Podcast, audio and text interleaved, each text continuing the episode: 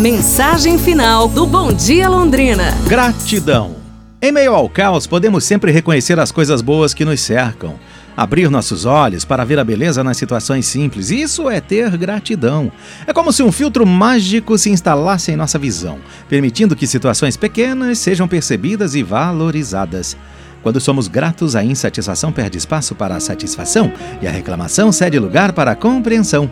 Isso torna a vida mais leve para ser vivida. A gratidão nos lembra que a vida é um presente precioso e que cada dia é uma oportunidade para agradecer pelas dádivas que nos são oferecidas.